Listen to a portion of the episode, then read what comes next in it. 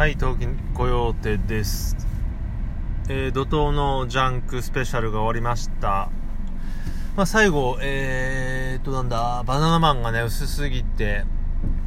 伊集院さん入れちゃったり、神の、ま、神田松之丞さんに話を生んじゃいましたが、やっぱりこう、聞かなくなって、だいぶ経ってからだと情報が薄いのでね、まあどうだったのかなという感じですね。まあ流れでこうラジオで言えば、菊池の有吉さんのいきな夜電波とかも話したいんですけど、やっぱりこれまた最終回で4月に終わったかな？いや、もっと前か、去年の10月？いつだったっけな ?4、5、6、7、8、9、10、うん4、5、6、7、8、9、去年10月か終わったのってもしや、そう考えるとだいぶ前ですね。というのも、自分がその、カメラに、カメラに、カメラを止めるなの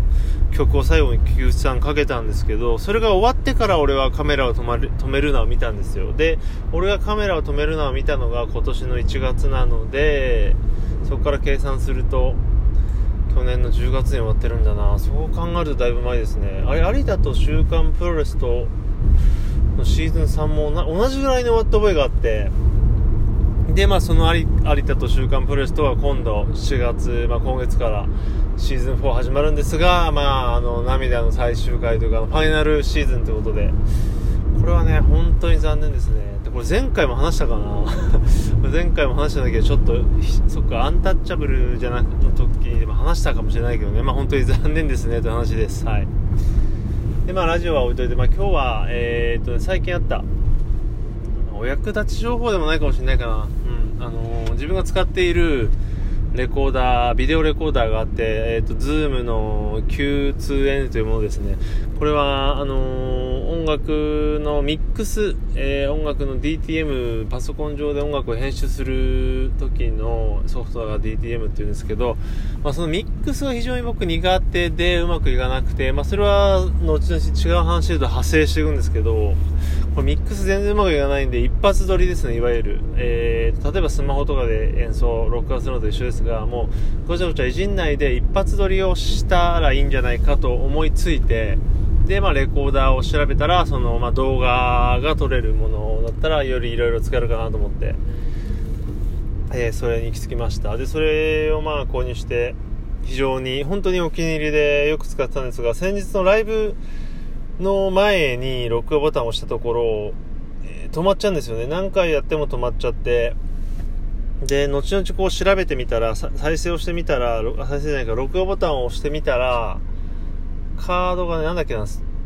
ロースピードカードみたいなエラーが出ちゃうんですね。要はカードのスピードが遅いで調べたら、えーカードへの転送速度が、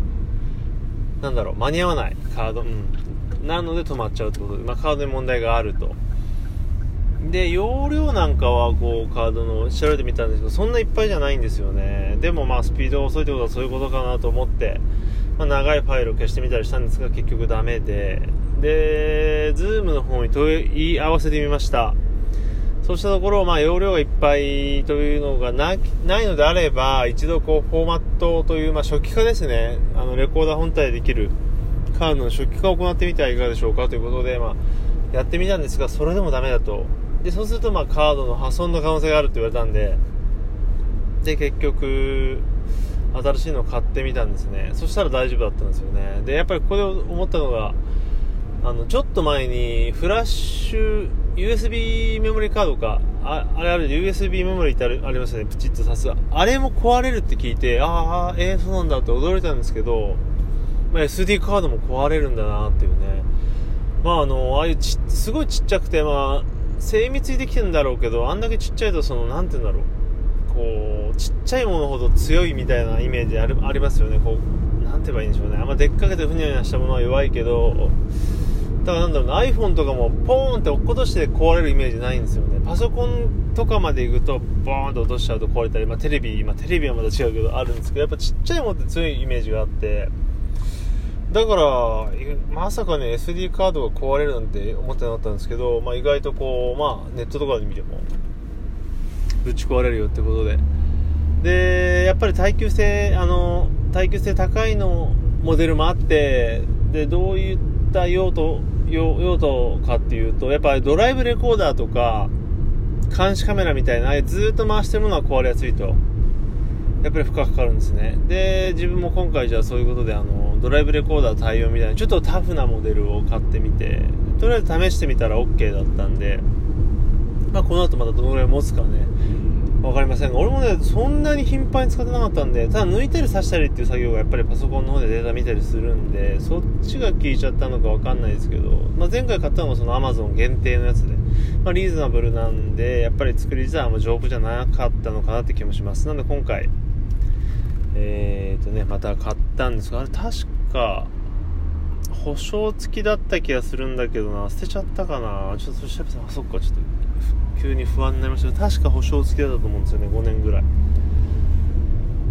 まあ素晴らしいね。地震の5年設定なんでまあどどんだけ持つかなって感じですね。まあそれとそのさっき、えーと、DTM のミックスについて、えー、と話しましたけどまあしばらくこうやってる中で苦手というか1個だけどうしてもあのしっくりこない点があってそれはボーカルの浮きですね。あの本当に館内放送みたいな、うん、ボーカルだけはすごい浮いちゃうという状態が続いててで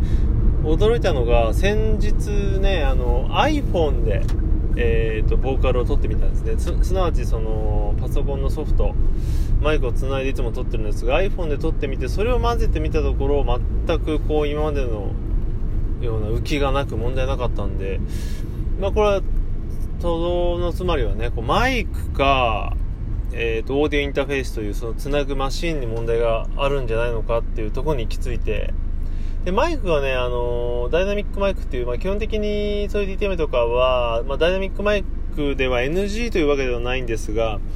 基本的にはコンデンサーマイクというやつの方がいいよって言われてたりするんで、まあ、そこら辺をちょっと今調べててでちょうどあの同じ DTM ソフトを使ってるちょっと野口君に、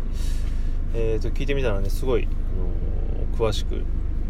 教えてくれたのでちょっと参考にしてちょっとねいろいろね、変えた方がいいのかなと思ってますね。まあ、iPhone が重い方が良くてさすがだと思いましたけどね。